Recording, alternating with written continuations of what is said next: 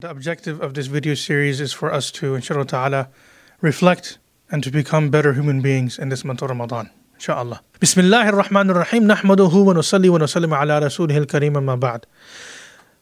May Allah subhanahu wa ta'ala accept all of your ibadah, all of your worship that you are carrying out in this month of Ramadan. May Allah make this a means of you getting closer to Him. Ameen ya Rabbal Alameen. As we know, respected brothers and sisters in Islam, that the month of the Quran is Ramadan. In other words, Ramadan is also the month of the Quran.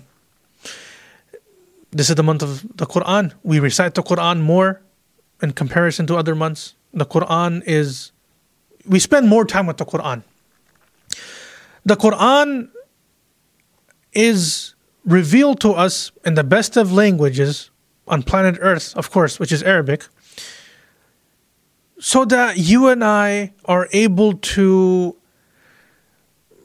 have this relationship with the Quran and then to bring this Quran into our lives. In other words, what I'm saying is the Quran was not, with all due respect, merely, you know, revealed just to recite after someone passes away or only to be memorized without understanding what's being said or to recite it you know when we're afflicted with something.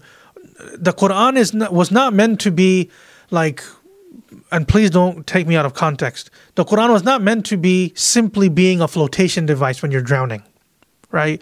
It was meant to be this amazing ark for us to you know ride the waves of our lives and i would argue the reason why Allah revealed it, Allah subhanahu wa ta'ala revealed the Quran in Arabic was for us to understand what Allah subhanahu wa ta'ala wants us to do with our lives. Otherwise, Allah would reveal the Quran in a language that no human being would understand.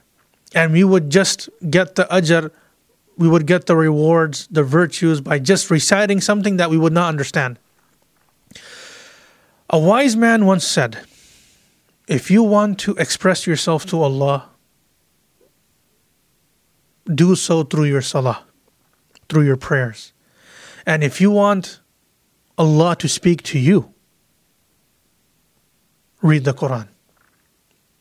May Allah subhanahu wa ta'ala allow us to establish more love for the Quran so that we can recite it, memorize it, bring it into our lives, and live our lives according to the Quran according to the Quran. Amin Rabbil Alameen. Wa akhru da'wana alhamdulillahi Rabbil Alameen. Assalamu alaikum wa rahmatullahi wa barakatuh.